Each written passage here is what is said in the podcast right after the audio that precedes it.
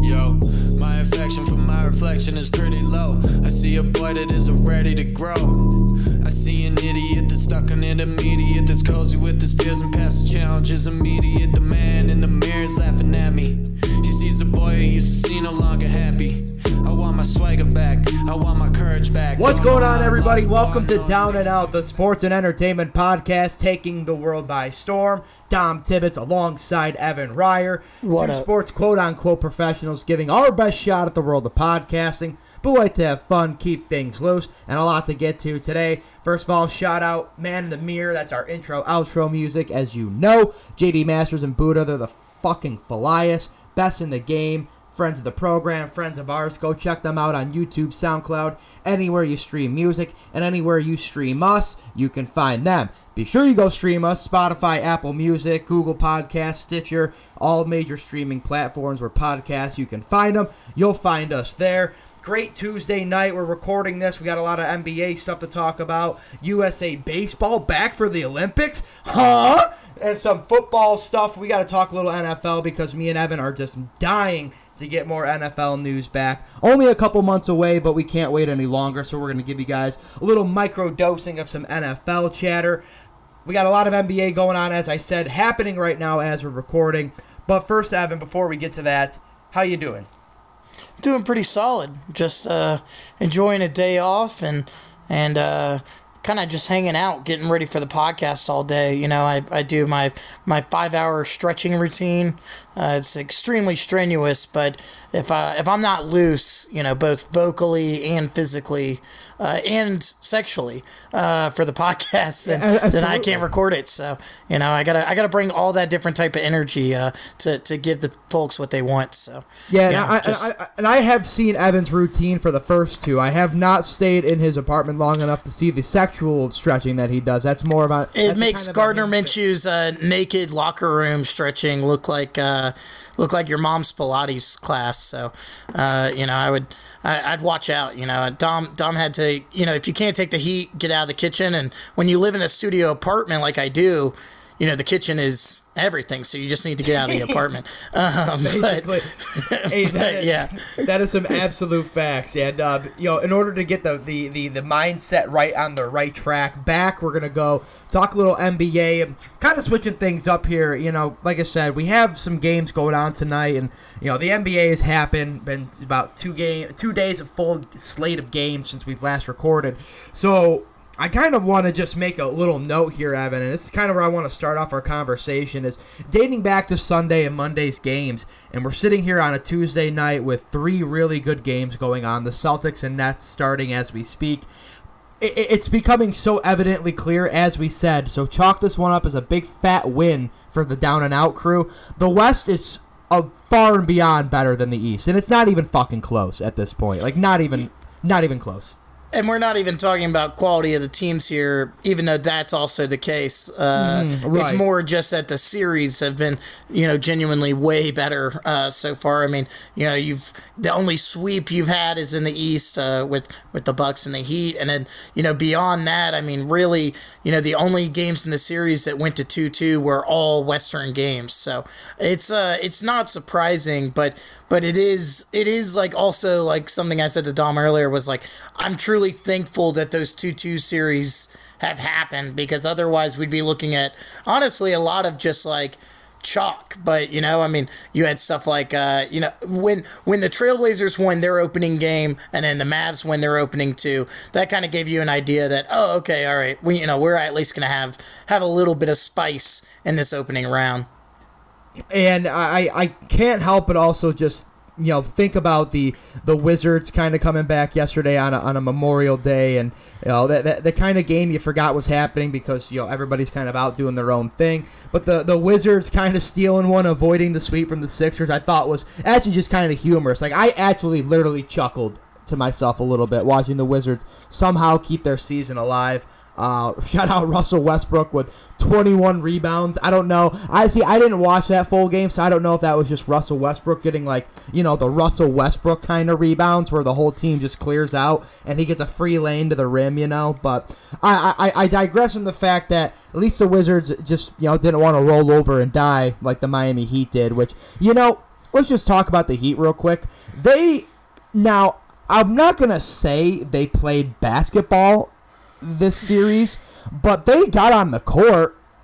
Yeah, know? they were there. They showed up. Yeah, and I guess you you know you're E for effort if you're the Heat there. Um, you know, was, they weren't marked absent for PE class. You know, they they were there, and I I can respect that. But no, it uh, it wasn't exactly a fantastic showing, and and the Bucks aren't even a team that you know coming into the playoffs, everyone was like, oh well, they're going to be really really hard to you know. I mean, of course they're they're talented, they're good, but but they're gonna you know they have a chance to sweep their opening round. Like it was more just like Jesus Heat, like you guys have nothing to offer on uh for for the Bucks. Like you have literally nothing to kind of circumvent the the Bucks defense, which you know credit to it is really really good but like, I mean, nobody, nobody on that team really had the juice to, you know, even if they wanted to to break a game open, they nobody had the capability to. So, it's uh hard times in Miami and not even to mention, you know, kind of sticking along that East Coast as well is that I, I, we've talked about them and we've kind of already sung their praises and we've said that they that they're playing as well as, as you could be and they're doing everything right. But again, though, like the Atlanta Hawks and it, it, it just has to suck for the New York Knicks to think you know, if you're a Knicks fan, like you've been waiting so long to have this kind of moment back, you know, ha- have the Garden packed for your home games, have the playoff basketball atmosphere back in inside of Madison Square Garden in New York, and then Trae Young is just going to absolutely smother you, and the Atlanta Hawks are going to run a three-one series lead after their win on Sunday. Like it, it, that, I, I feel for Knick fans there. Like it was fun while it lasted for you, but uh, it really isn't your year. And again, just credit to credit to Atlanta because they're they're a wagon right now. They're a wagon that I think a lot of people didn't expect themselves to want to be hitched up to. But I, I, if I wasn't a Lakers fan, I would probably hitch my wagon onto them right now because that's a fun team to watch right now. No, for sure, and they've they've seemingly figured out the balance between, you know, Trae Young. Don, you know, we play through Trae Young but you know we also have capability outside of uh, you know just Trae Young going off. Um, John Collins is playing well, and and DeAndre Hunter, and and you know it helps when you've got guys like uh, uh, Gallinari coming off the bench.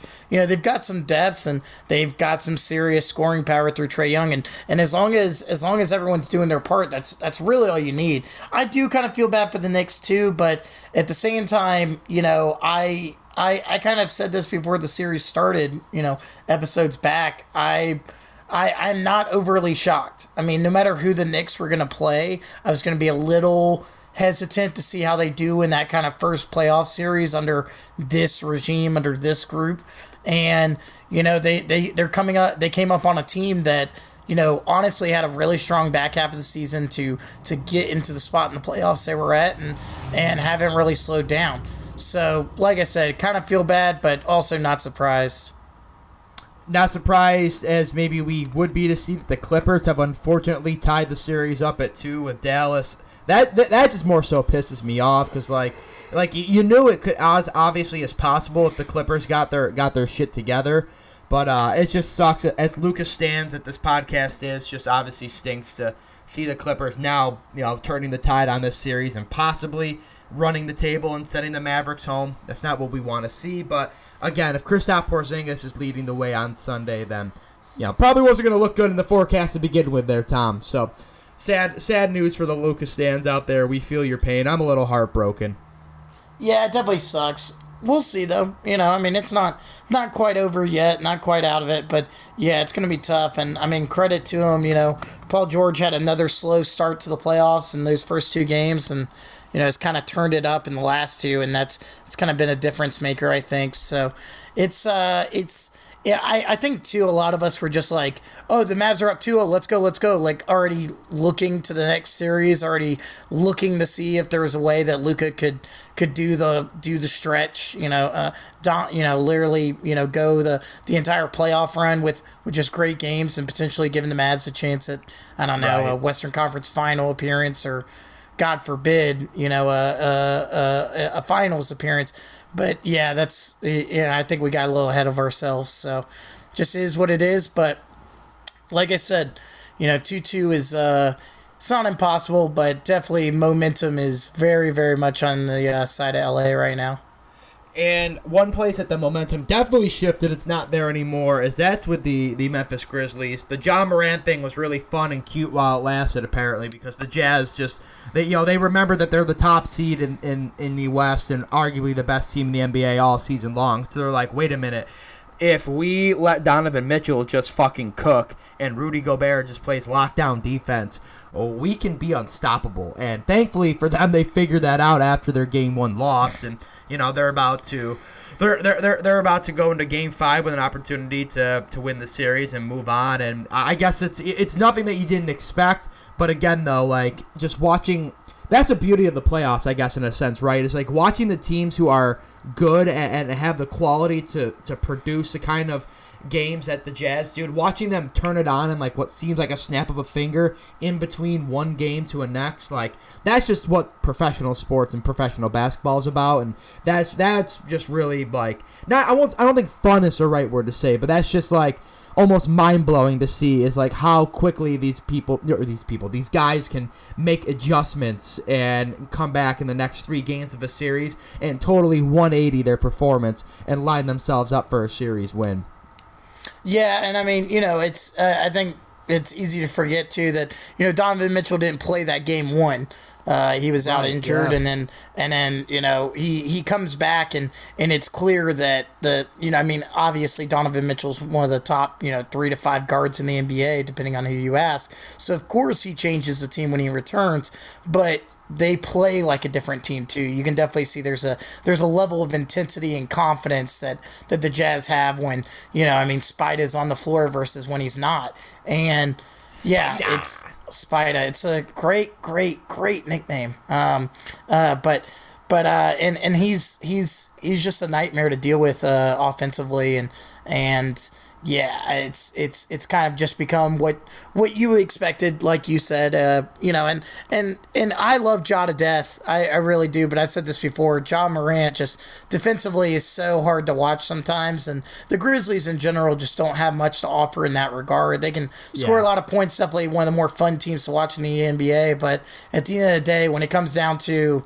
you know, the if if the goal is hey we need to limit the the Jazz to less than ten points in the final three minutes to win this game, That's just I not going to happen. yeah I'm not gonna bet on that. So um, you know it's tough, but but deserved deserved uh, uh, likely series win coming up real quick for the Jazz. So. Uh, and the one the one series that we're that we uh, you know obviously other than Lakers Suns which you know tied up at two yeah that just uh, it, it is what it is and I'm just not gonna like act like I'm frustrated about it even though I am and that's just what happens when you go back to LA thinking that thinking that the world is a fairy tale thinking that you could you know go back to Phoenix with a three one series lead but you know Anthony Davis getting injured. I, I'm not upset. I'm not getting frustrated in case you couldn't tell. But uh you know it's just it it sucks when your dreams get crushed in a in a great big ball of fire or more so Anthony Davis's groin. Um, just you know stinks it stinks. And uh, Chris Paul obviously is just a game changer but we don't have to even get into that. Uh, I'm gonna go cry in the bathroom a little bit We'll see what happens. I, I still don't have the Lakers out of it yet, but yeah, geez, man, that is uh, it's an extremely bad beat, and and just- uh, just- I just I want you'd want it. you just wanted it. You I wanted it so bad to go back to Phoenix three one because I thought about it. I'm like, we go back to Phoenix three one. I'll gladly feel comfortable, you know, cigar and whiskey in hand, going back to LA for Game Six. You know, but two two back in Phoenix. It, it's once again it, the momentum is swung. It's back in anybody's favor. And I, ah, man, just yeah, I, I they, they play tonight. That's why I don't even need to dabble into it, into it too much. Is you know we're gonna see by the time you guys are listening to this, we'll already know a game five, so you'll know my mood come tomorrow. Uh, Trail Trailblazers Nuggets again. They're playing Game Five tonight as well. So uh, yeah, we'll, we'll get you guys up to date more when those are done. But man, just oh, I wanted. I just I wanted the Lakers three one into Phoenix so bad. I just I, I wanted. I know LeBron James is a committed man and has been married for numerous amount of years now, but I would like to see the headline Kendall Jenner breaks up with Devin Booker in attempt to establish affair with LeBron James, like an open public affair. Like I just want to see LeBron James take over the Suns so much that Devin Booker loses Kendall Jenner. That was kind of my hope and dream, but again, we don't live in fairy tales. No, uh, we do not, Dom. Uh, and instead, Devin Booker's going to drop like 40 a game over the next two to to just royally ruin your entire your enti- entire scene. But I'll say this real quick too. I get why Lakers fans are upset. However, I don't think Lakers fans can really bitch when you're defending NBA champs. I don't really. No one feels bad for you. I just hope you guys know that. You know, I mean, it's. I get it. I get that you can feel bad for yourselves, but no one feels bad for y'all. So just so you know, um, if that makes you feel any better. I mean, um, uh, not not really. I was looking for sympathy from the from the listeners from the nation, but you know what though? That that's just what happens when you're when you're the greatest sports organization. Uh, well, actually, I probably shouldn't say that, but cause that's the Buffalo Bills. Uh, but when you're the greatest NBA organization to ever walk the face of the earth, yeah, you know, haters gonna hate. And no, I mean, if if, if I am being realistic and out of my sad boy debt mood, like I'm not. I'm not nervous, you know, as, as I was, you know, when we were talking about the Lakers in, in games one and two, even back when they were in the play-in game against Golden State. You know, like I'm not I'm not nearly that level of nervous right now. It's just frustration. I think it's more so just because I think it was just a big letdown to to lose that, that game four at home. You know, I think that's that's a game where you you expected LeBron to rise up and, and hit a couple big buckets uh, obviously, the injury to AD, like I mentioned, was something that's you know unthinkable or just what wasn't imaginable at that time. Uh, but yeah, it's just I, you felt like LeBron maybe had the the potential to elevate his game enough to change the dynamic of that game and, and, go get an extra eight points. But again, Chris Paul's performance, what, he does off of the scoreboard as well, you know, is that that was just on full display as well. And that was a lot of fun, honestly, to watch Chris Paul just do you know true point guard, grown man shit, and just run it up and down the court for his team. So such is life. What are you gonna do, right? Um, yeah, I'll be I'll be done there. I, unless you have anything with Trailblazers Nuggets, I think it's time that we talk about the Celtics net, Nets and more importantly the fans. But I'll let if you have anything else to add before we do that, I, I'll, I'll give you your chance right here. No, uh, I had my own segue I was about to try and pull off, but uh, you just went you just went for it. So so uh, let's uh, let's get into it. I, uh, I I definitely I have a you know I think so for uh, everyone who's listening to this, obviously ought to know that you know on uh, I guess it was Monday night, uh, a fan ran onto the court at the the the Wizards Celtics uh, or the or the Nets Celtics game, and uh, it was it was Nets Celtics, right? Uh, the, the all right. So the fan running on the court, I believe, was the Wizards Sixers. Oh, oh and, oh, Kyrie and, Irving with net Celtics, and then and then er, yeah, and then and Wizards the, the, the uh, 76ers. There, there's the so much. There's just so much fan shit going on right now. It's been well, and then there's like literally every every day. If you are on like if you follow enough like MLB accounts or you know kind of like I don't know like you know like bro based like Bro Bible and different things like that. You will also see videos of people just like decking each other at MLB games as like fans go back into that. Like women, men, everyone's getting fucking laid out. And I, I think it's clear that it's like it literally is like a it's a anthropology, like it's a sociology kind of thing of like people are finally going out and get the chance to be assholes. Like they haven't and, gotten to do that in a year, and they're just fucking and, unleashing all this pent up energy. And I and I, I get it. Be more here for it. And I get it, but at the same time, it is so. It is like it is wild to me to see it firsthand. To like literally be like, oh wow, like this is you know group psychology like everything I learned in like the class I barely had paid attention to in college is like quickly being proven before our eyes. Yeah, I mean, like, who, who, who did pay attention in that class? By the way, just first off, like I I, I remember taking that as just a, a BS prerequisite, and like you know, I I learned more about psychology and sociology of what we're talking about right now than I ever did inside a classroom. Yeah, and uh, I I agree, and and so yeah, just to, I guess we we kind of glossed over the the specific events, but dude throws water bottle at Kyrie Irving. He is banned for life. That's already been like confirmed, arrested, you know, whatever. Um, and then the next night, That's assault, brother. that's that is assault, and uh, also it's like I don't know, like so. There's apparently like a clip of Kyrie like walking out to like dap up teammates in the middle of the court, and then he like specifically looks down at the Celtics logo And stomps then on the like wipes, st- yeah, like, and I mean like. You know, I could. I, I think it does look like he did that on purpose, but at the same time, I'm like, I Oh, he, mo- even if I was definitely did. Most definitely. if, if I was a Celtics fan, I can't even imagine caring. Like, I get it. Like, I know that Kyrie was was was was there, and and you know, blah blah. This it's kind of been a contentious kind of atmosphere in that series, and and and, and you know, literally anytime they talk about each other since. But by that same notion, I would just be like, Kyrie dipped so long ago that I would have a hard time being like.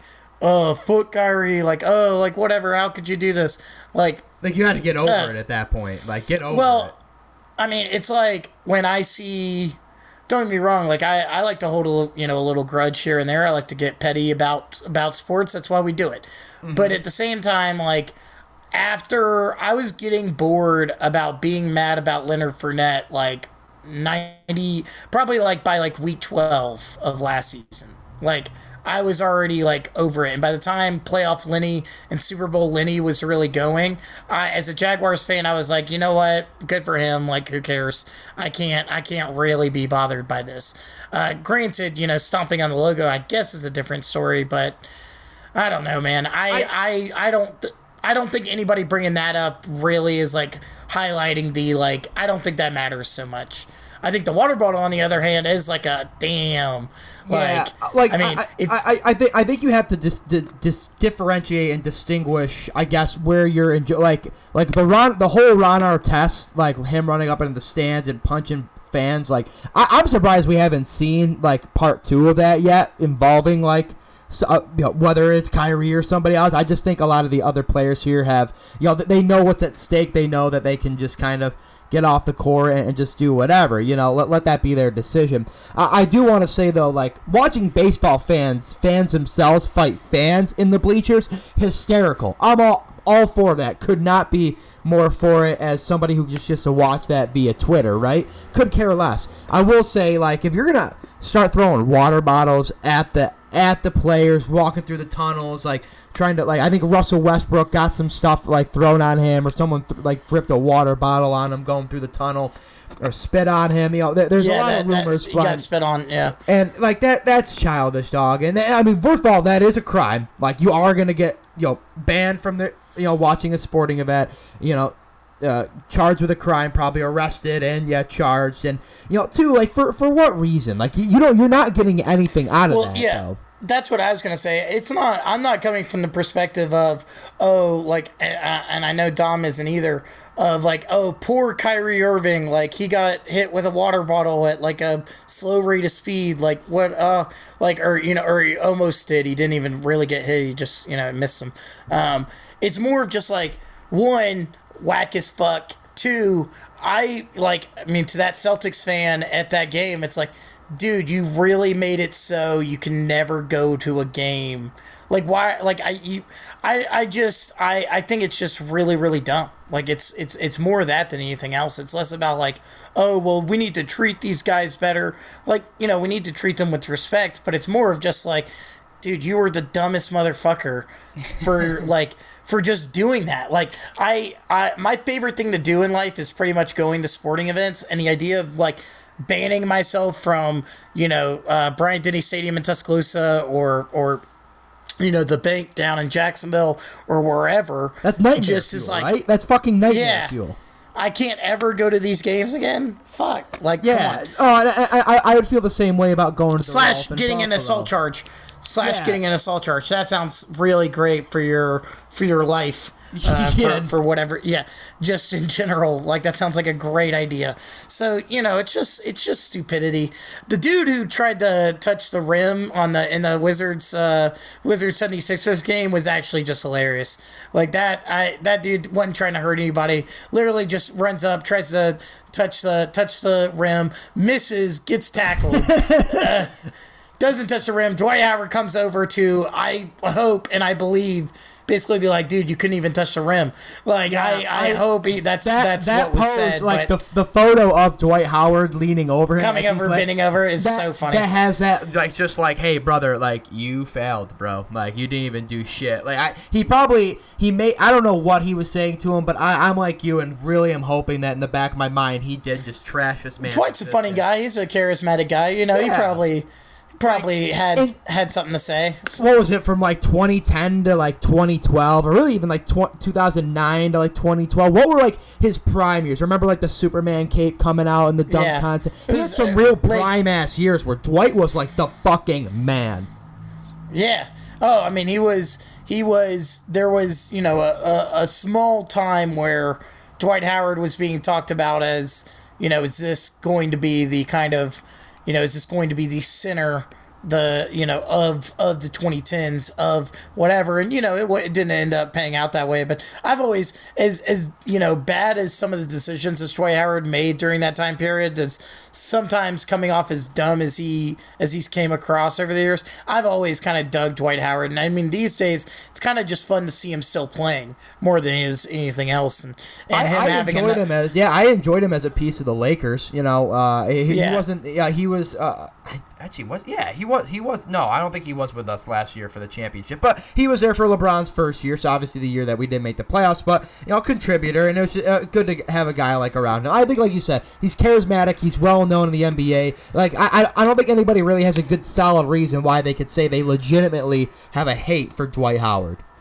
Exactly, and so him having another uh, viral little meme moment or whatever you want to call it was uh, was definitely fun, and and yeah, I mean uh, that's that that's you know a fan running onto the court and getting banned for life, stupid but enjoyable.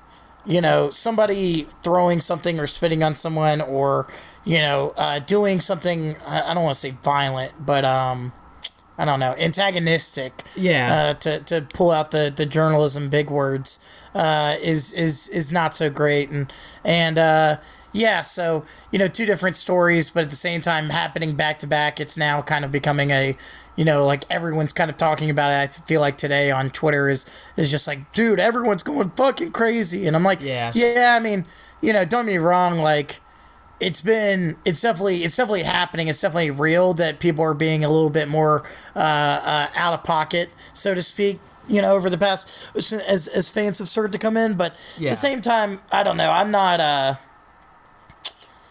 i'm not worried about Yeah, the state of fans not- coming back I, and I'm not overly concerned either. Now, it, it does make bring up this interesting point here. Now, obviously, you know, fans, the the NBA stuff has always happened, right? It's just kind of it's always in cycles, right? So you have Ron Ar- Ron Artest incident way back, right? It just fan incidents always come back in cycle, right? Like Charles Oakley, you know, in New York, and then you get what you're getting right now back here in 2021 uh, people run on the football fields all the time. There was a streaker in the Super Bowl. Uh, you know, MLB stadiums. How many videos of like you know college dudes hopping out in the left field, right? Like you know evading the security in center field, right? You get all that. Now here's a challenge I have to those who are really trying to get themselves into the uh, you know the realm of respect in terms of trying to be the the, the fan that gets himself arrested or creates the social media buzz. I challenge any fan to streak or get on the ice at a hockey game and then try to yeah i don't out. know if i've ever seen that i bet I ha- I know it's probably happened but Oh, I, I I got I got to imagine it's so challenging because you have the net all around you. The only way to get onto the ice are through the players' tunnels or where the zamboni comes out. So like, it, it, it, I think it makes it a lot harder in hockey, and that's why I don't think I've seen it. But I'm throwing that challenge out there to anybody or anyone who thinks that they can pull something off like that. hundred dollars, hundred smackaroos from the down and out account if you can pull that off. Because I, I think that'd just be hilarious to watch. Because you know what the hockey guys are gonna do, right? Like they're just gonna skate up to a dude because obviously this person doesn't have skates on unless they've pre-orchestrated this whole thing, right? Like they're just gonna get fucking leveled. Like like uh, Connor McDavid from the Oilers just gonna come up and fucking cross-check this dude into oblivion. The dude's gonna have a third third degree fucking concussion with blood gushing out of his eye while he's you know put in handcuffs and arrested. So I uh, I I. I think that's why you don't see it in hockey, is because I think fans are wise enough to know the hockey guys are gonna fucking kick your ass if you did something like that. But then again, though, I think it'd be really fucking entertaining, along with seeing a bunch of fights, watching a couple fans try to, you know, power glide their way across the ice, trying to, you know, touch on Marc Andre Fleury or some dumb shit. No, that is. Uh, I'd I'd also be willing to chip into the payment of a fan uh, of a of, of someone listening to this uh, trying to do that. But yeah, that sounds like quite the tall order, and and like you said, probably quite the worst uh, punishment. Uh, uh, it, you know, when you get caught, uh, when you when you get stopped. But who knows? Maybe uh, you're the second coming of uh, of you know Wayne Gretzky on skates. And you're just able to, you know, dodge and weave, dodge and weave uh, your your way around the, you know, I guess uh, Stanley Cup. You know, we're running out of time. you gotta, gotta you go do, big. You you do have that possibility to be crafty and nimble because you're basically gliding on ice. So if you play yourself right, if you you know put in the proper training, put in the off season work, we're talking about practice. You can execute that. You know, it just comes down to your the person's willpower, tenacity. Gary V. Uh, but I, uh, I, I, one other thing we'll mention before I guess we head to the cash grab here because we're coming up on about half an hour. So this is normally the part we take our cash grab. Uh, quick shout out to way to stay relevant, United States baseball. Uh, now before you get really too amped up about this story, let me first explain. So Tokyo Olympics, if if they happen in 2021, as they were supposed to happen in 2020, they're bringing back baseball to the Summer Olympics, which I think is awesome. I think uh, you know it's we haven't seen it since 08 and it's been really fun to to think about the the chance of, of baseball coming back in and you know what does the United States represent well? Who do they bring in cuz it's a season, right? I think it's all fun and games if it happens, but as me and Evan were looking at this roster of who the who they have as of right now, I mean, you're talking guys who are playing AAA ball or free agents. If uh, Eddy Alvarez and Todd Frazier are your two best players and most known on this roster, yikes! Uh, yikes! I don't know. Matt Matt Kemp, I think, is a bit He's more fucking famous. washed. Yeah. Oh, oh actually. oh, Yeah, okay, he's yes, washed, yes, but he's yes. definitely most fa- famous. I mean, No, actually, he no. was. You're, you're you're very. He was a World Series MVP. You are 100 fucking percent right on that. My my my my apologies for not giving Matt Kemp the proper respect. He did earn. Okay, you're But right he is there. like 57 years old. yeah, he's fucking and washed. 225 pounds, fucking 6'4", goddamn fat ass. fucking mad, fucking mad. No, but yeah, it definitely. I mean, I, I think that's the nature of summer baseball is that obviously you're never going to have, you know, true, you know, uh, a, a true, you know, best of best of the talent available. Then again, neither is like any of the Central or South American countries um, that you know could boast. You know, uh, uh, some really, really talented squads. Yeah, because it's not like I don't think like I don't think like Ronald Acuna is gonna play for his international team. Same with like Fernando Tatis. Like I, I don't like I don't I doesn't I haven't heard anything about those guys going to play for their countries in the Olympics as well. Um, which actually you know it creates a different dynamic, right? Because obviously the season is still going on, but you know like NBA players, you know, die for the opportunity to play for, for the Olympic team because it's such an honor. And I'm, I'm not saying it's not an honor to play for the U.S. baseball team, right? But you can definitely tell there's some disparity in terms of how Oh, each hugely. sport how each sport in the Olympics is is respected through the United States. And there's nothing more disrespectful than bringing Mike fucking Scioscia in to be the manager of your team as well. Um, longtime Angels uh, manager, and so obviously he he brought the Angels our World Series. So like the Angels stands out there are gonna be like, Dom, stop disrespecting a legend. Like Scioscia brought us, you know, our World Series. Like fuck you, dog. That was an 0-2. He did shit for us afterwards, and he's wasted half of Mike Mike Trout's career and has literally led to this point where you know wasting the rest of his career. But nonetheless, I digress. Before I get on my fucking hotbed here, I'm gonna I'm gonna take it take it down a notch. But nonetheless, yeah, I they still have to qualify. It's not a sure thing as well. The U.S. still has to beat has to beat the Dominican Republic coming up on Saturday. Uh, they've done one. They've already won one game, but they got to beat uh, the Dominican Republic. Then they've got to go and play a game against Puerto Rico. Two teams that obviously ha- have the potential to beat the U.S. I just think more so, it's nice to at least see that they're giving it a thought, and the chance that baseball, regardless of the U.S., is going to be there. We'll be back in the Olympics if it happens this year. It's cool, you know. The more sports, the better at the Olympics. You really can't go wrong with that formula. Nope, I agree with that, and hopefully they can get it off. But you know, I'm not gonna lie, I I kind of I kind of pay attention not to the Olympics, but just to to kind of some international sports stuff. I follow a few different reporters here and there, and you know, one guy I follow who covers soccer in Japan, you know, tweets a, a ton about the Olympics over there, and and you know, I mean, it's just it's just the the general media opinion, but but really, it, it a lot of people are not optimistic about it even happening. Um, so so we'll see. You know, we'll see because Japan apparently is having some pretty big issues. Uh, uh, one getting vaccination vaccinations in to even you know give to their citizens. Like it's you know they're they're having a hard time just getting supply. And then two you know at the same time they're trying to reopen and and cases are spreading. And so we'll see. We'll see. Japan government wise seems like they're committed. But the the kind of everyone else seems like they're they're a little unsure. Yeah. So We'll have to see about those logistics. Well, the good thing about the summer is though is that uh, I believe is it is it the uh, the Euro, the Euros are this summer in soccer, Evan, or is it? correct, we do So have the Euros as well. So you got the Euros coming up this summer anyway. So big international sports coming up, which we're going to talk a little bit about some soccer in Evan's soccer corner recap. Man City, Chelsea. We'll talk a little Jake Paul. Fucking drama. He's getting back in the ring. We'll talk about who he's going to go up against, as well as wrap it up a little NFL talk. We're going to take a quick break, go make some money, go catch a quick bag. We'll be right back. This is Down and Out. Stay with us. What it do, guys? Dom here, and the summer season is beginning to ramp up. And if you're like most Americans, you could use a good car wash and interior cleaning to get your whip feeling like a million bucks. You're gonna need to turn some heads this summer, and the best way to get your ride nice and purty is by taking it to Apex Auto CNY in Syracuse, New York. Mike and his guys excel in customer service and promise 100% satisfaction every time. Check out Apex Auto CNY on Facebook and tell them Down and Out sent you. All right, let's get back to the show. Welcome back. Thanks for sticking with us. Second half of Down and Out underway.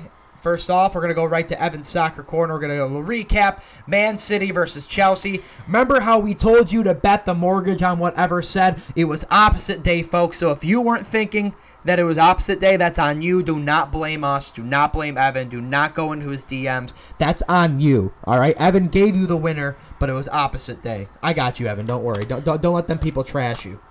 folks uh it, it, it was rigged um no i it's the, the the simple fact of the matter is is that man city uh actually kind of threw us for a loop in the way that they uh, set up against chelsea. Uh, uh pep guardiola the manager for man city elected to not play with the defensive midfielder and instead start raheem sterling who really has not had a great year overall. And then over the past like four or five months, it's been especially ice cold. Uh, and and as much, I actually do like Raheem Sterling, but but Pep Guardiola took a gamble, said, okay, you know, let's. Let, I think we'll we'll still possess the majority of the ball and create enough chances, and having somebody like Raheem Sterling's going to pay off really well and it didn't. Uh, in fact, they they they pretty much got outpossessed. I'm pretty sure it was tight. It was like 50-50, close to it. But for the most part, Chelsea was able to do more with the ball when they actually had it. And sure enough, uh, one really nice little sequence. Uh, uh, a through ball came through for, for Kai Havertz, who has had a slow year, has only scored in six games, including the Champions League final, but he had a really, really nice touch and slotted it, uh, t- you know, took it past Ederson and, and slotted it home for the only goal of the entire game. Uh, City had some chances to, to equalize, and uh, honestly, I mean, Christian Pulisic, you know, rep, rep the U.S., kind of Yeah, yeah. missed a, a missed a goal to put away the game uh, with about like 15 minutes left. It was a really tough finish. It was not an easy goal by any means, but but it was one that you would expect him to, to kind of put away, and and uh, he wasn't able to, which was kind of his only big moment of the game. But first American to win the Champions League, uh, you know, on see, the that- main that was roster. cool. That was that's, Yeah. that's just a cool moment. first American to win the Champions League, first American to play in the Champions League final. He scored in the semifinal. Um, you know, it, it is really, really exciting, and uh, that is good to see. And as much as I hate Chelsea, it's uh, it, it is what it is, and and uh, credit to him because I didn't really see them winning. So obviously, I, You, I told you, you to- were you were right on the under though. You did say bet the under. I did think it wasn't going to be crazy, but I was I was right about the un- yeah. So we kind of pushed if you win a unit in a unit. That being said, I was right about the under, but I was right about the under for the wrong reasons. So you know, take it with a grain of salt, I guess. But but yeah. Uh, you know that's that's really all I had to say about the Champions League final, and then you know we'll talk about the Euros as we get uh, closer to it, which is you know it's really coming around the corner. Um, they announced over this past weekend all the different countries have uh, have been announcing uh, their rosters uh, for for the Euros, and and uh, it's it's I mean that's why the Euros whoops so much ass and why the World Cup whoops, whoops so much ass is because not only are these, you know, really, you know, popular teams with great history, but, you know, I mean, France, England, Germany, Italy, Spain, Portugal are all going to be fielding teams that are really, really, really strong. And that's not even bringing up, you know, some of the maybe dark horses like the Netherlands or Croatia or Right. or, or what have you. So it's gonna be uh, it's gonna be fire as it always is, and and uh, and yeah, you know we we've got some time though. It's it's June. It's officially June, which is wild to say. It doesn't. It kind of felt like it snuck up on me, but but we've still got a couple weeks, I think, until uh, a few weeks actually. I think it's June twentieth or or something like that that it starts. So I the only thing I wanted to bring up about this whole thing is because I I I watched maybe thirty seconds of it as I was able to um, during a quick break I had in work. But I just want to say, obviously, it, like for us back home here in America, obviously with Christian Pulisic winning that, as Evan said, all the accolades and stats that come with it. What I forgot though, because nobody talks about where he was from. Like I didn't know. He was from Hershey, Pennsylvania, and not only Yep, is that that not is true. only not only is that close to like my you know my hometown of Syracuse, New York, but I just didn't know like good soccer talent comes from the Northeast. You think like I, when I, and it's it's my own fault. I'm stereotyping good you know United States soccer players because I think of like Landon Donovan playing for like the LA Galaxy and like Michael Bradley. I think of guys like going to Palo Alto and playing for Stanford or down here like in, in Carolina and Duke, right? Like it just the Hershey, Pennsylvania does not scream to me booming soccer metropolis. But awesome story though, because if anybody's been to Hershey Park, that shit kicks ass between the ages of 7 to 17, 18, alright? So, like, that was when I kept hearing that going over the broadcast in a sense and on social media. That was a cool moment. I was like, rep Hershey, Pennsylvania. I'm gonna go. I'm gonna go have a nice, nice fucking cookies and cream chocolate bar in honor of Christian Pulisic today. those things are gross. Ugh. Um, Uh, but you, got, you gotta, the- you gotta, you gotta blend them. Like, put them in a like like a graham cracker for a s'more. Maybe a milkshake out of them. They, I will agree, they are tough eating them raw. But if you blend it with the right thing, little ice cream, those things fucking smack. Dom, uh, Dom's opinions, uh, or my my retweets are not endorsement, and neither is me being on this podcast with Dom. Um, I will say real quick too. The other interesting fact uh, about the final was that even if Chelsea had lost, the U.S. was still going to have their first ever Champions League winner, and that's because Zach Steffen uh, is the backup goalkeeper for uh, for Man City and was on the bench on uh, on on Saturday. Um, Zach Steffen is a name that any soccer fan knows, like any like hardcore soccer fan knows. But I think you know over the next few years, especially a lot of just general American fans will will very much uh, come to know that guy's name because he's a very very talented young goalkeeper who you know is obviously playing for Man City. So that's a that's a good sign. So Are we talking just about a he's probably like the national team? Like, is he in? Is he in the footsteps of Tim Howard here? Well, so he will he will definitely the thing is is that there's still competition for the starting spots as of right now. The thing is is that there's kind of like two camps. There's, you know, kind of the side that, you know, is highlights maybe, you know, other goalkeepers that that have, you know, probably still, you know, more veteran experienced goalkeepers who who probably deserve the spots, such as maybe like a Bill Hamid or or what have you. But then there's the other camp that's like Zach Steffen needs to just go ahead and start every game because every U.S. international game because he will be starting U.S. international games no matter what within a year or two at, at, at the least. So, um, you know, I mean, he's, I would say, I would say he is on track for a Tim Howard esque career. Uh, but that's mostly just because I mean it's so hard to say that he could actually do it because Tim Howard, you know, was a goalkeeper in the Premier League for no joke, like 12, 13 years and was like a starter uh, during that time span. Played for Manchester United and Everton, right? right? Um, you know, he's at Man City. You know, who knows? If Ederson eventually leaves or gets hurt and, and, and opens up a chance for, for Steffen, that would be huge. The issue with Steffen is kind of the issue that Tim Howard had at, at Manchester United all those years ago in the early parts of his career is because Ederson is like 25 years old. He's not young at all and is already like top two or three goalkeeper in the world. So it's it's kind of like shit. I've got a you know a legend in his prime in front of me who's got at least like you know four or five years barring disaster. Tim Howard had Edwin van der Sar who former Fulham player as well, uh, was like in his prime, a little bit older, but so was Tim Howard. So you know we'll right. see. But Zach Steffen, you know, random name to keep an eye out on. Uh, just a random soccer tidbit for you the more you know. See, and like I, am becoming more of a soccer guy now. Um, you know, I, am I'm, I'm gonna declare. I'm always gonna declare my fandom for AC Milan, but just wait until Dom soccer corner start coming around in the next few months. you guys are in for a treat. You need to pick an MLS team. I do. Oh, actually, I do have an MLS team, I, I, but it just sucks because I don't follow them as hard as I should be. I've always been a San Jose Earthquakes guy because I I've always been a Chris Wondolowski. Oh, you've fan. talked about this Wondolowski, yeah. Mm-hmm. So out of left field, considering you're from New York, and yeah, you also. But yeah, it, mean, you, you know my, my my fandoms are weird. It's it, it's I'm either on the coast or it's the Buffalo Bill. I'm I'm I'm I'm I'm in California or it's the Buffalo Bills. There are there are no other substitutes to it to there. But yeah, I, I, I gotta follow them better. But obviously, you know, like here in Tallahassee, I, I get to cover um, uh, an amateur, you know, a semi-amateur soccer team here. That's you know fun to get out and just cover and watch and stuff. I mean, soccer just kicks ass though. You know, like that's the other thing that I think even if you're not like if you're on more of my level of, of terms of your fandom and appreciation for the game, still like when you get to just watch a game, whether it's on TV or in person, like soccer just kicks ass though. So obviously, you know, having all this happening, and then the, you still have the Euros to look forward to the summer when the Olympics maybe aren't going to happen. That's a saving grace in my book, and it's just like, why don't you want to watch the best?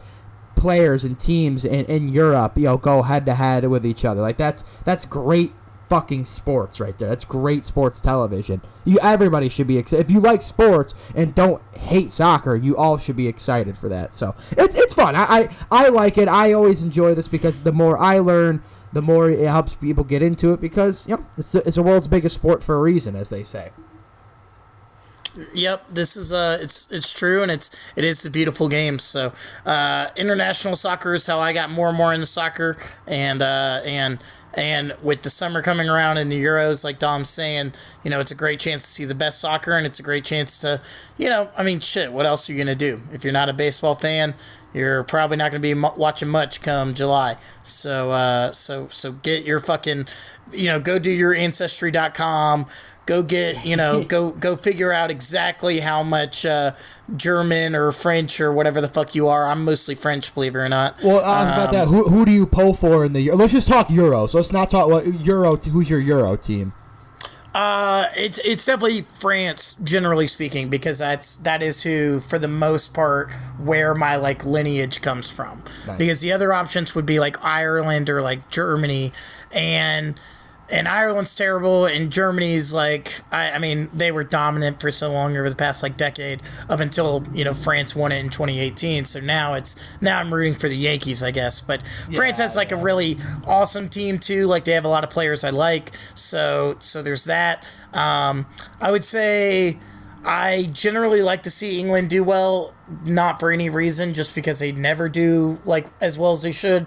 And um, I'll be uh, I always like to see the you know everyone wants to see the smaller countries do well. So like if France lost to like I don't know, you know uh, Ivory uh, Coast. That's not even a real. Actually, I just thinking of FIFA teams. Ah, let's just.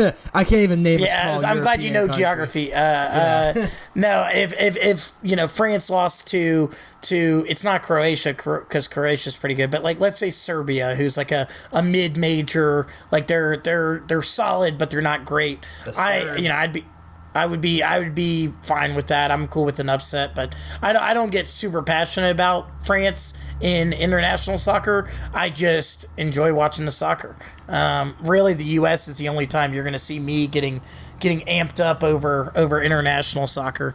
Um, you know, I, I stay true to the red, white, and blue. So See now, I, I, I'll say that too. But your logic on getting the 23 and Me, the Ancestry.com thing to find your team, it scares me because I've always been an Italy supporter. So shout out the 06 World Cup where we beat France, uh, Zinedine, uh, Zinedine Zidane's infamous headbutt. But I will say though is that you know, rest in peace to my grandmother. Uh, I found out shortly shortly before uh, she passed away that she wasn't as Italian as I thought she was. So it, it lowers my Italian because it lowers everybody else in the family who spawns off her tree. Now her her husband, my grandpa, is full blown Italian. So my my team always in Europe has been Italy. Now I'm super scared because what we found out is that she has a lot of Dutch and German. So am, have I been rooting for Italy this whole time when I should have had my allegiance to to Germany or the Netherlands? I don't know. I'm a little scared to ever do that test because that's a really tough thing to find out. What I've been thinking this whole time, I'm like 75% Italian when in reality I'm probably 50 or less, and then I got to all of a sudden start rooting for the Netherlands. You know, like that's a Well, I don't- that's a I don't- reality I don't want to face yet. I don't have a number for for my any of my like lineage. I'm just going off of what family members have told me. So I mean, I you know I could be I could be my heart could be in the wrong place too. Uh, but I don't know, man. I think I think you're probably in the clear. You ha- if you have a full blown Italian grandfather, I think that alone is enough to, to get you across the the the uh, the the line for being an Italy supporter. Score! All right, I'll take it. That, that's that's all I- Golasso. Well, obviously, a lot of great stuff to look forward to there, but a lot of really great stuff to look forward to is in the world of fighting. And whether it's UFC or boxing, there's always going to be storylines, especially when you involve the Paul brothers. So, Logan and, and Floyd Mayweather are coming up this weekend. We'll talk about that on our weekend show. But man, oh man, Evan, the, the Paul brothers just love when the attention is on themselves, and specifically Jake Paul, uh, because it was just announced today that he and Tyron Woodley, uh, former UFC fighter himself, have agreed to a fight August 22nd. Boxing fight, not a UFC fight, because Jake Jake is going to try getting every advantage that he can. But another just great television moment that I'm sure is about to come up here. And quite honestly, at this point, dude, I'm just looking forward to who's going to be the first guy to just punch this dude's teeth in. Yeah, I, uh, I I'm hoping that this is one that you know we uh, we we actually get to see that. I mean, I I think that this the bar has been set low, right? Because Nate Robinson and uh, and and uh, and Ben Askren both you know didn't really give a shit about their fights. At least that's kind of the conventional thought. I mean, based on the way they rolled up to said fights. Um, I hope that Woodley obviously comes in with a bit more intensity. Hopefully, he understands that you know Jake Paul can fight. I mean, at the end of the day, I do think we have to admit at this point that Jake Paul somewhat knows what he's doing. I mean, he's he's not, and he's also a big ass dude. I mean, he's not some tiny guy. Yeah, So you know, so so with that said, with that begrudgingly said, you know, hopefully that that that has Woodley kind of kind of actually taking this seriously, and and yeah, hopefully you know we get to uh to watch you know Jake Paul maybe spit spit a tooth out. But Now there there but- is there is part of me that's sickly, like I don't know, like there's there's a little bit of me that kind of actually would like to see Jake win because I would just like to see him keep going against bigger and better guys until he finally meets his match, right? Like like I agree in the fact that I don't think Jake Paul is any amateur or some scrub. Like he's definitely proved that that he you know he, he can hold his own against you know some pretty below average people and he at least has mechanics to keep himself in the ring, and obviously he's going to attract eyeballs and money, advertisers, yada yada yada. But I don't know. I, I just I, I think it's just fun. It's it's a little it's interesting and I feel for the like the fans of like true boxing who don't really like find any of this entertaining, who find it degrading to the sport. Like that's just a hill I can't really relate to. It's not like a take that I'm gonna side with because I don't really know how they're feeling.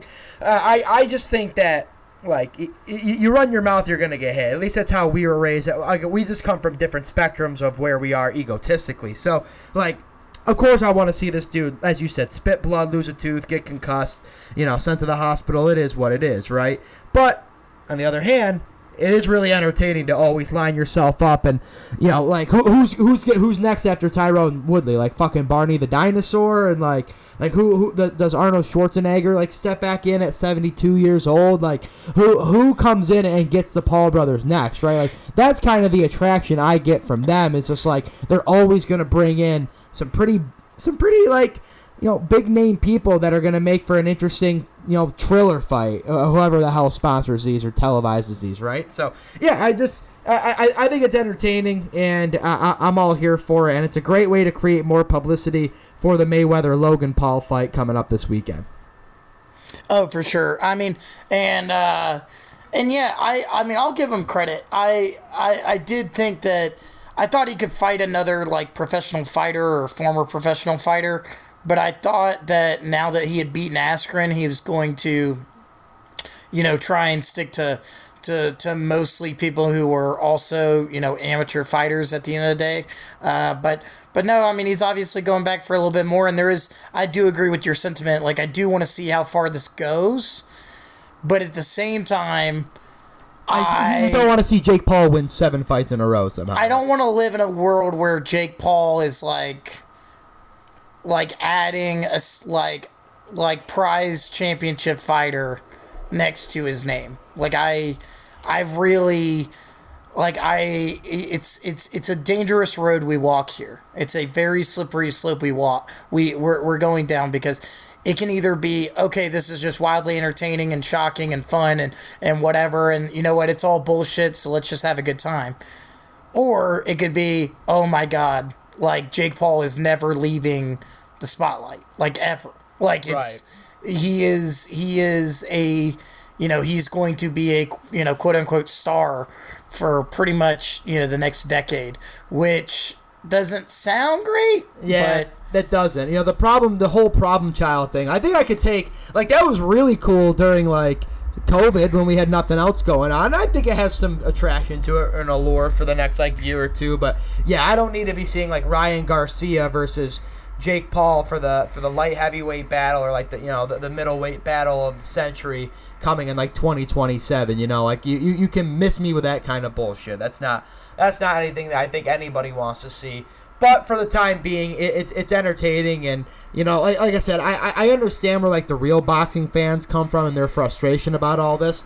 I just can't relate to it because I I don't know. I mean, just be, being more of a UFC guy, like I'm always going to be here for the entertainment factor, and that's just plain and simple. All this is it's just entertainment. Like I don't even think Logan Paul versus Floyd is going to be a great fight, and like I said, I don't want to get into it too much, but these are all just for entertainment. Like I don't expect. I if if you're going into any of these fights, especially Jake's versus versus Tyron or whoever it may be, like don't well, don't go into it thinking you're going to get like a quality, technical, great boxing match you, you're gonna get you're gonna get showmanship. You're gonna you're just gonna get antics, and you're gonna get entertainment. Don't don't go in with high hopes. Go in for the entertainment. Yeah, for sure, for sure. No, we'll see, and uh, I you know we'll we'll uh, it, I honestly will be a lot more happy, excited, slash like optimistic about the fight in uh, uh, between Woodley and, and Jake Paul, depending on what goes on with Logan and Mayweather uh, uh, in a week or so. Uh, that or this weekend, I guess, is, since it's Tuesday. I uh, if if Logan if Logan gets like knocked the fuck out, then you know what? I'm cool. You know, I'm like, all right, word, all right. We we we got to see a Paul brother eat it, but if somehow, some way, that's not what happens. Oh man, oh man, this it could literally like it could be the the summer of the Paul brothers, which yeah, I, I think man. Joe Biden I think Joe Biden might have to claim the 25th, and Logan Paul might have to be president for like a week.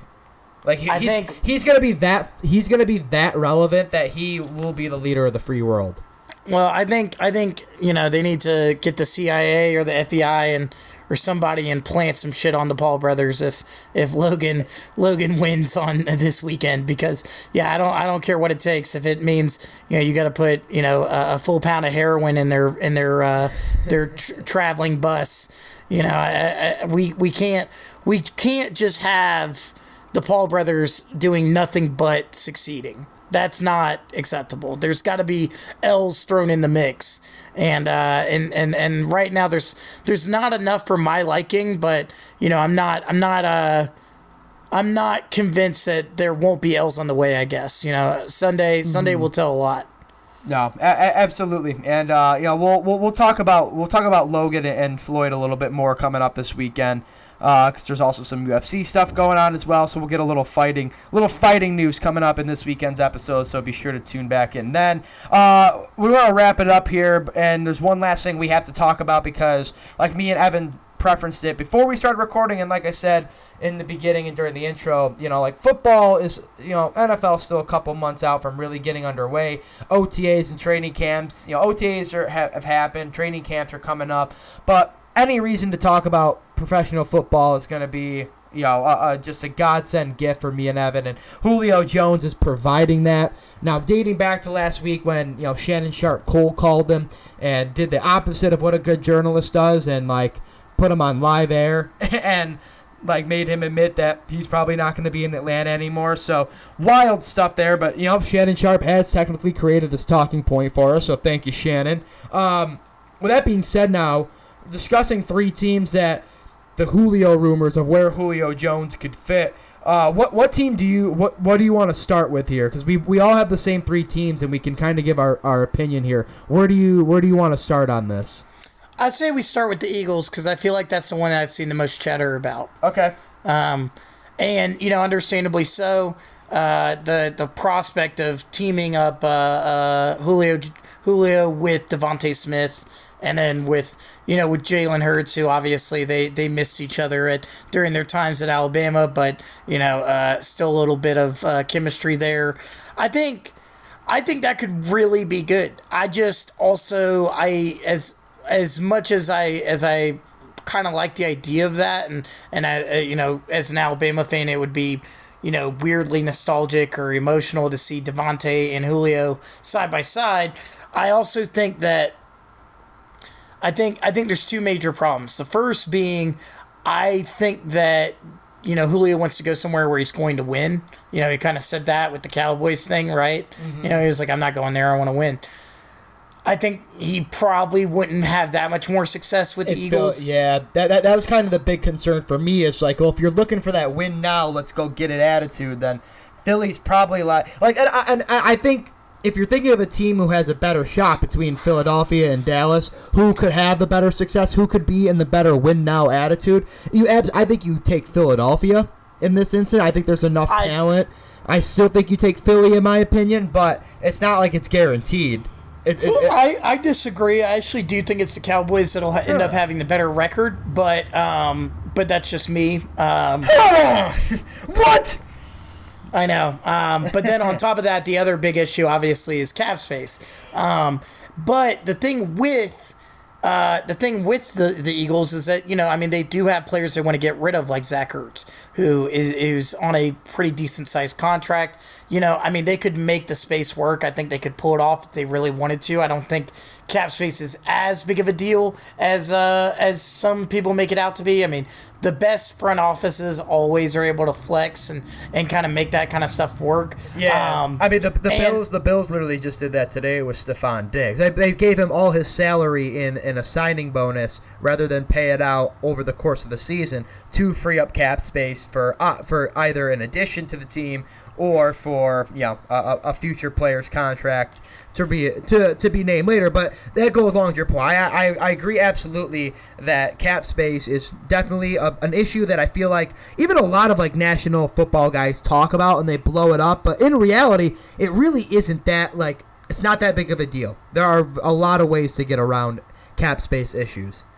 Yeah, for sure. There's a, a lot of the stuff that's not like, you know, we are at $5 million of free cap space and we want to sign Aaron Rodgers. Like, that's, you know, there's obviously scenarios where it just doesn't work. Uh, unless you like throw the house or you know you give away everything but the kitchen sink um, but like it's you know with the Eagles, I feel like they could pull it off based on based on their situation and and you know it's it's just going to be a matter of of dealing with the competition, which you know includes a team like uh, the the Ravens, which I I think is a really really good fit too. Um, I think I think that would be a classic fit. You know, just Julio would have to get used to. What would be interesting is that Julio would probably end up having less receiving yards than he has on average over the years, but will end up having more touchdowns than he had on average. And well, I, I, I, don't, I don't think that's bad when you consider his, his age and how long he's been in the league for, what what his real ability is. Like, what where where do you? Well, first off, the question that comes to that is where do you think Julio Jones performs in terms of his maximum capability? I mean, it's got to obviously. I'm not saying Julio Jones is washed by any means. He's far from that. And I'm, I'm not saying he's a bad receiver because he's still a top 10, top 15 receiver, but he's definitely not like he's not prime Julio.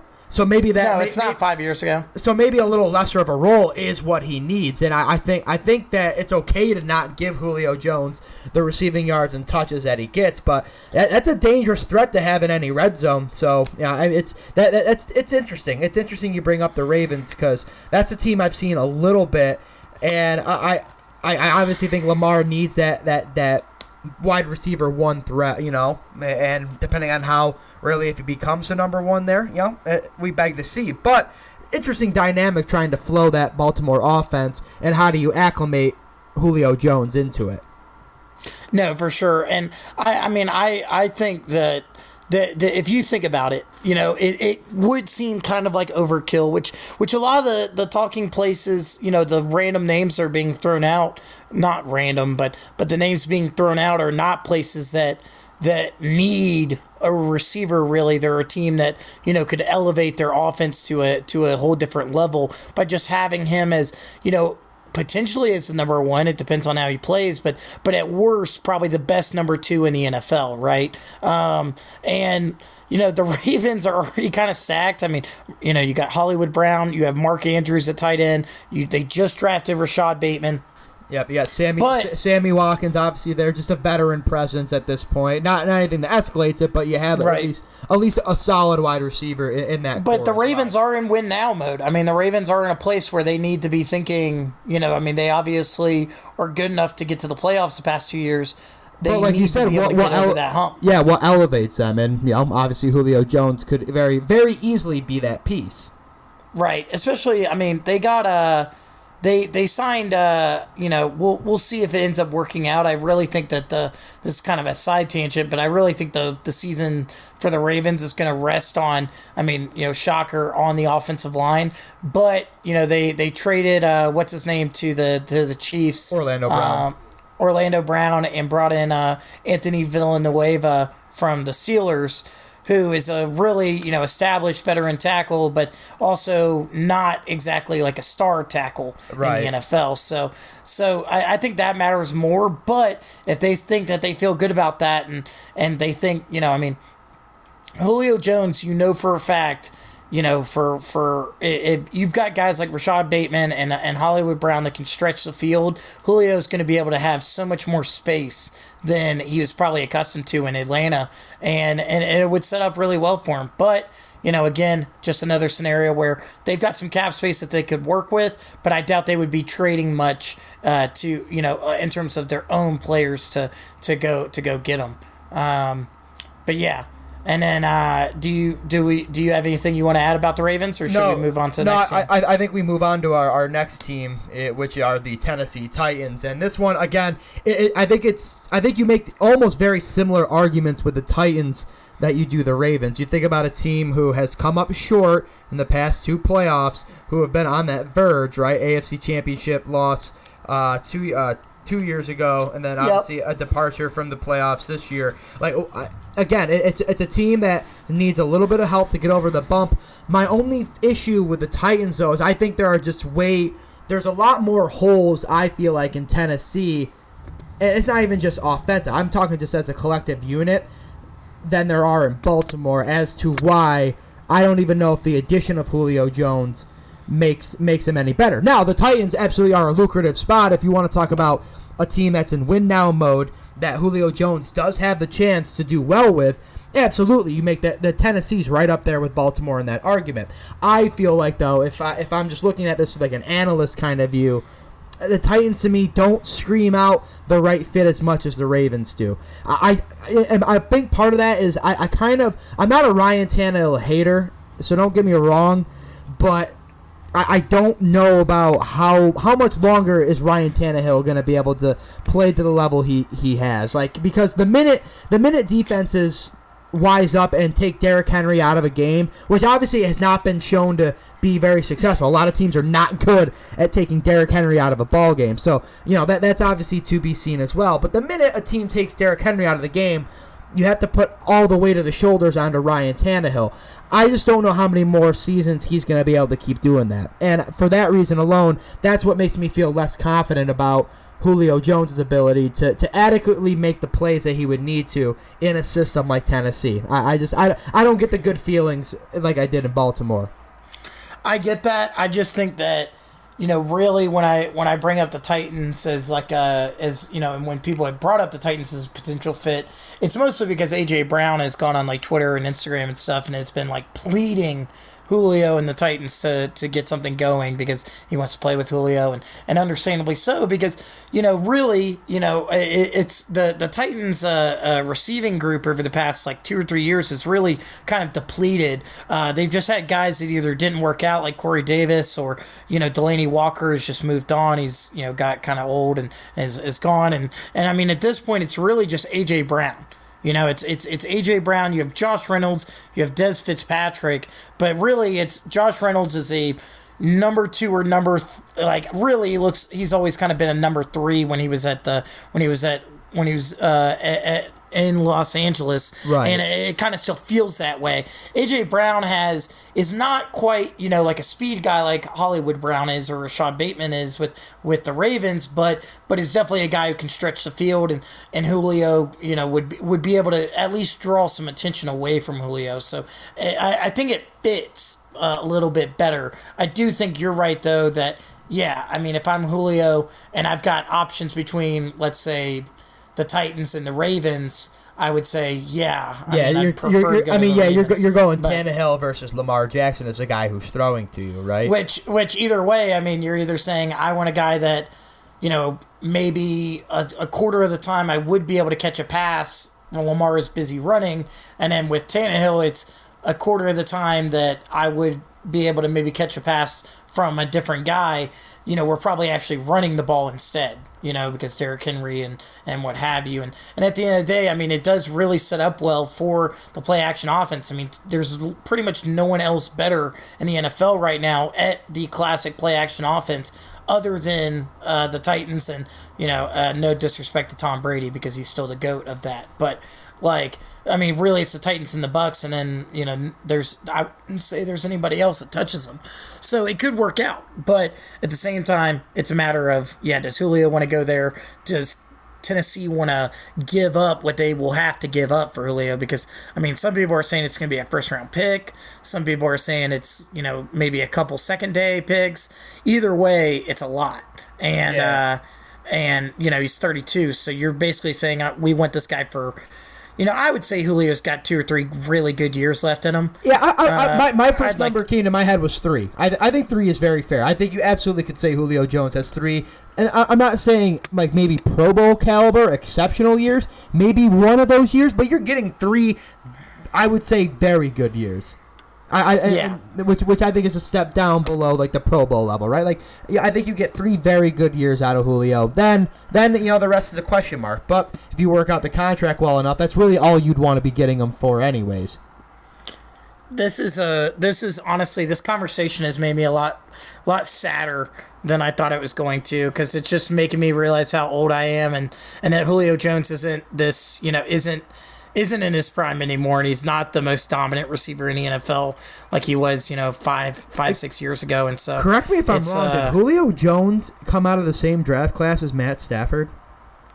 Or am I, or Uh, I- it was 2011. It was 2011. Give me a second. I'll look it up real quick just to just to see.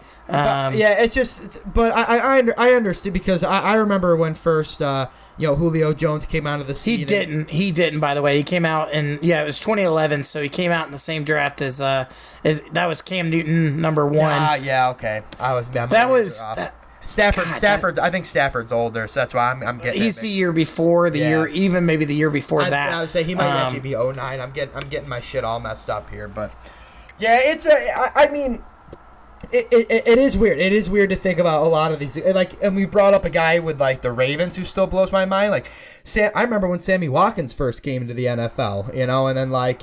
Yeah, you know, he and now he's you know a couple teams off. Four, you know, he's probably in his seventh or eighth year in the NFL. Like, there's just guys now that are getting older in the NFL, and it just makes you feel old. It's the first time as you know mid twenty year old dudes that we're finally starting to feel like our dads. Like, I, I feel like I remember growing up with uh, him. Yeah, he was a great ball player and loved watching him.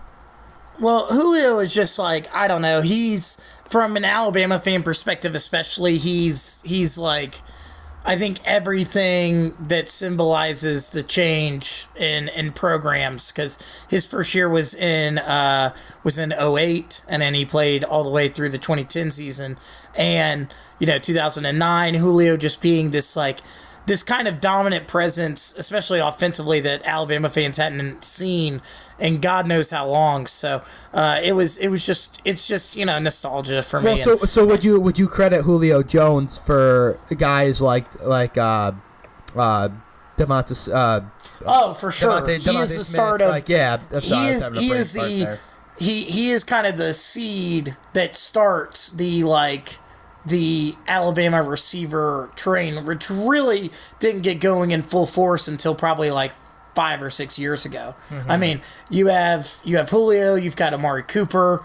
You know, those are those are big names that came through. But but if you go look on like some of those Alabama 0, 09, 08, 09, 2010, 2011 teams, there's a lot of guys that, you know, were really good in college, but weren't you know, these like, oh God, that's an NFL first rounder, no questions asked. But then you start to get into Amari Cooper and like 2012, 2013, and then and then you know you start hitting the point where it's like two guys a year, right? Where it's you know you've got you've got one or two guys on each Alabama each year that that's like wow that's a that's a first rounder. And I think we may have brought this up before, but that 2011 NFL draft, uh, the of the top 11 picks. Cam Newton, Von Miller, Marcell, Marcell Dareus, AJ Green, Patrick Peterson, Julio Jones, Aldon Smith, Tyron Smith, JJ Watt. I mean, just and insane. It's, and it's funny that the fucking Bills picked Marcell Dareus over J.J. Watt. God yeah, damn but it. Marcell was good. I mean, No, they paid no, him no, too much he- eventually, but he was good. Yeah, yeah. I, I actually, I, I did used to. I mean, Marcell Dareus was a, a hole clogger. Actually, then went to Jacksonville after he left Buffalo. Yeah, he had a he had a really big year in 2017 with us. Mm-hmm. Um, and then uh, shout out to the Jags and the Titans for also showing up in that top 10 with Jake Locker and Blaine Gabbert. so uh, glad uh, glad that the AFC South could could bring some pride uh, to to an incredible draft class. But yeah, uh, uh, so. You know, I mean, there's a lot of different options, and then not, you know, to get back to our point with Julio, we also kind of were were discussing the Patriots earlier in the day about, you know, potentially him going there, which which would also make sense. I mean, they've got two really great tight ends and and a pretty average receiver group, so they could definitely use it. But um, you know, I, I don't know if Julio would want to go That there. yeah, you know? that was my my only thing that my saving because I think that would suck. That would suck to see Julio go to the Patriots because that kind of for me that makes him an unlikable player. Like I automatically and I don't want to. I want to keep liking Julio Jones, but he goes to the Patriots. That's a real moral conflict I'm going to have myself. That being said, I think you're right. You bring up a good point. I don't think that's what Julio's looking for. Like that's that's very cut and dry by the books. That's Bill Belichick running every day of your life. Like it's cut and dry. Yeah, Like, but there- this there is man was coached by Nick Saban. This man likes that. I guarantee you, this man's not that opposed to it. But, if he, I, but, I he, may. but he also hasn't had a guy like Nick Saban for you know what twenty so almost ten years of his career now. D- does he want to go back to that, or has he now Would seen you- that the grass is greener? And would you say that Dan Quinn, having Dan Quinn for six years, is Dan Quinn a guy that is known for being super loose and super uh, whatever? He's not. I mean, Dan Quinn is known for being a, a hard ass to a degree as well. I really don't think that plays a factor for Julio. I really don't. And in fact, I feel like Belichick sells him more on going to the Patriots than more so than just. I think his hangup is okay. So my quarterback is Cam Newton, who I'm not convinced by, and then worst case, okay. So Mac Jones comes in. What happens if Mac Jones' is ass? You know, I mean, I think that's more of the reason why the Patriots are clearly. What happens is Julio Jones becomes the best jet sweep, has to become the best jet sweep wide receiver in the NFL. They used to, Alabama and, and early Falcons days, I mean, they used to run a jet sweep per game. And really, what's oh, funny is that, that. Don't well, what's funny is that, you know, they would do fine, but I've, I don't, I, I remember watching Julio Jones take jet sweeps often at Alabama and never breaking anything open because the moment Julio moves over, the entire defense's eyes goes, "What? You know, we got to go. We got to go yeah. over there wherever he's going." But right. But um, I don't know. I don't think it's Belichick that's the issue with the Patriots. I think just that the the Patriots are not in win now mode. I think it's less of I think it's it's less of that and more of just we're not sure where we're at this year. We got to figure out how good Cam can actually be. You know, what whatever. Um, and so I think that's the issue there. But but we'll see. I mean, it sounds like no matter what, he's gone. Um, so it's uh, it's just a matter of if and when, I guess. Yeah, I, I think what whatever team hopefully that he goes on, I I think that regardless he'll find some sort of success. I think whatever team it is will will kind of change the variance of that degree of success. But Julio is going to do Julio shit, and he's going to have a level of success wherever he goes. And like I said, as long as it's not the Patriots, that's awesome. I don't even care if he went to the Jets or the Dolphins. I'll still root for him there. Just not the it's not the damn Patriots, and I'm okay with it. Yeah, I uh, I would hate to get see him go to the Titans, but I uh, I just think it's a it's a realistic fit and maybe something they'll be interested in doing. But but we'll see. We'll yeah, see. And we shall see. We shall see indeed, folks. It's been real. It's been a lot of fun. We're gonna wrap things up here. That does about it just about does it for our time here Down and Out. Like I said, we're going to come back this upcoming weekend. We'll talk more NBA stuff. We got uh, Logan Paul, Floyd Mayweather fight coming up, some UFC stuff. I'm sure there's going to be more news that pops up and circulates. Maybe we have answers for the Julio Jones, Aaron Rodgers trades going on. With our luck in the world of podcasting, as you all know, the news will probably drop the minute I end this recording right now, and then we'll be screwed as I post it tomorrow.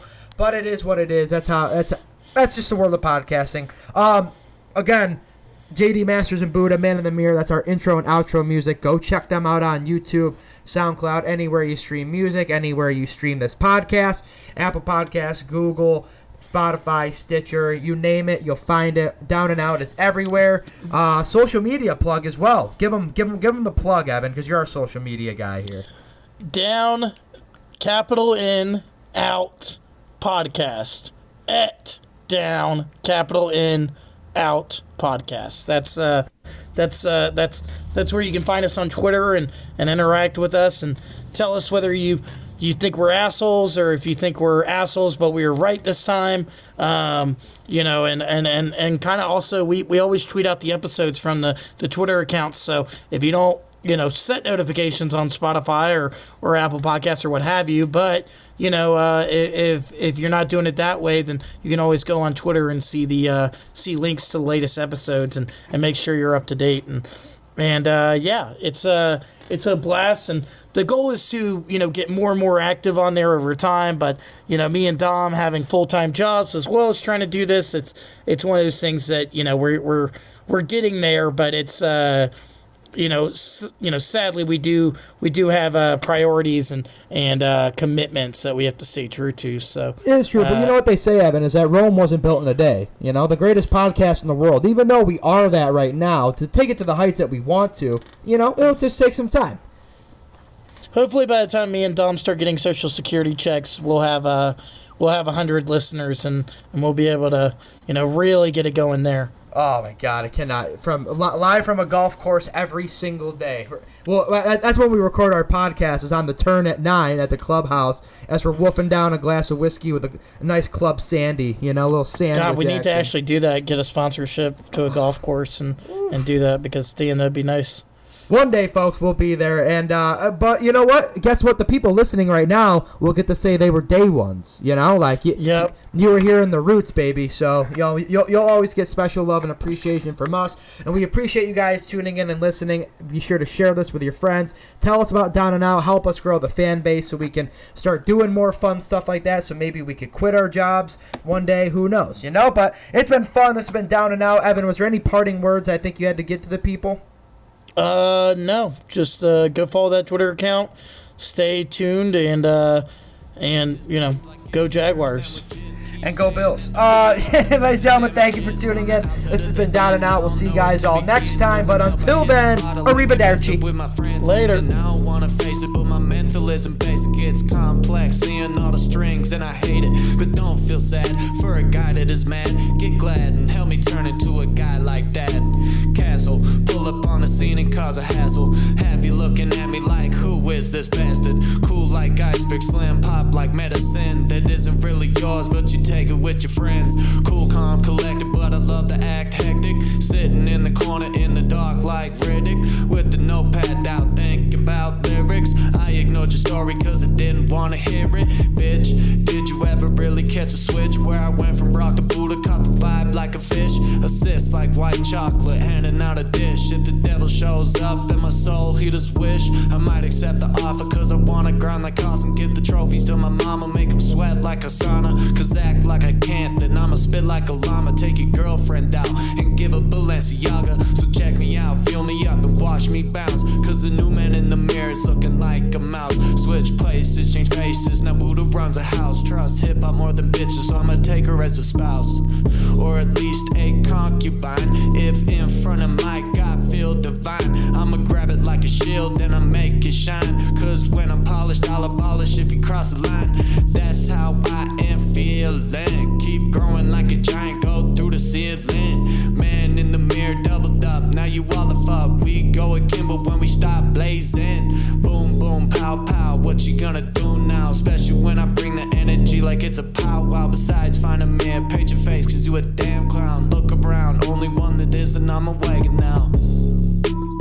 The name is Buddha, bitch. Damn, JD. Uh, look around, only one that isn't on my wagon now.